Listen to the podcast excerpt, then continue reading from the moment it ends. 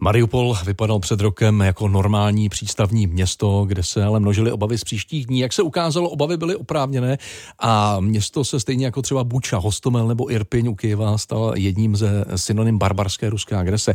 Náš zpravodaj Martin Dorazín tehdy zažil poslední svobodné dny Mariupolu. Tehdy ještě všichni doufali. Если на западном Слава Україні! Сьогодні день єднання. Slavíme Den usmíření poprvé v Mariupolu s celou Ukrajinou a našimi spojenci. Chceme ukázat, že my jsme Ukrajina. Vzpomínám si, jak nás v roce 2014 v Doněcku separatisti byli za to, že jsme chodili s ukrajinskou vlajkou a stužkou. Ale Mariupol je město, které k nám nepustí Mordor ani žádné, promiňte mi to slovo, rusáky. K útoku nedojde. A pokud ano, ukrajinská armáda nás ochrání. Věříme a děkujeme našim vojákům a spojencům a dokonce i našemu prezidentovi, který tento svátek vyhlásil. Slavme proto den usmíření. Sláva Ukrajině! Sláva Ukrajině! Organizátorka poslední ukrajinské manifestace v Mariupolu Diana Bergová se pokusila dodat optimismu několika stovkám Mariupolanů, kteří se sešli před majestátní budovou činoherního divadla. Ano toho, v jehož podzemí ruská bomba později zabila stovky lidí. Na manifestaci dorazila i historička a docentka Mariupolské státní univerzity Olga Děmitková se svým ani ne tříletým synkem, beznadějně zamilovaná do svého města, kterým mě i s odborným výkladem provedla. Mariupol zdevastovali bolševici a pak přišla druhá světová válka. Ani jedna z těchto pohrom ale nebyla pro město tak zničující jako ta, která Mariupol teprve čekala za pár dní. Dan, slavu no, s Olgou jsme se potom potkali v Praze a nedávno v Kijevě, kam se její Mariupolská univerzita přestěhovala. Já nachodila se v Mariupoli do 20. marta. V Mariupolu jsem zůstala až do 20.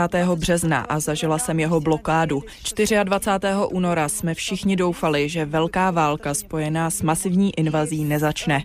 Ve městě pak ale vypukla panika, blížily se exploze a množily se výpadky elektřiny i vody.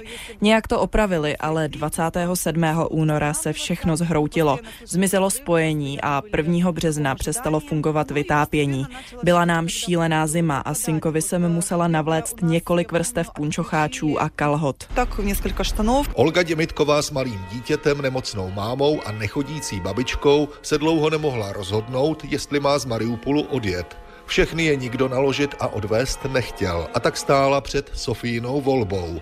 Koho z nich nechat v Mariupolu bez ochrany a péče na pospas okupantům a téměř jisté smrti. Tři s neděle to byla plnější blokáda, protože ty nebyla nikakoj. Tři a půl týdne jsme prožili v absolutní blokádě bez jakéhokoliv spojení se světem. Pak se ale mobil najednou rozsvítil a začaly mi přicházet SMSky s hrozbami. Ukrofašistko, vzdej se, do konce života ti zbývá jen pár hodin. Až když jsem se z Mariupolu dostala, řekli mi, že jsem se ocitla na ruském černém seznamu. Bylo tam 12 lidí, kteří s vojáky vozili humanitární pomoc. Čtyři z nich zmizeli beze stopy. Odjížděli jsme za ostřelování. Maminku a babičku jsem ale vzít nemohla, protože k tomu bychom potřebovali další auto. Na naší ulici hořely domy a byli první mrtví. Olga Děmitková z ruského obklíčení vyvázla živá a zdravá. Babička vědomě přestala přijímat jakoukoliv potřebu potravu a 7. dubna v Mariupolu zemřela. Podle pravidel žánru reportáže by měl autor na konci ještě co si dodat, ale tady už opravdu není co. Z Mariupolu a Kyjeva Martin Dorazín, Radiožurnál.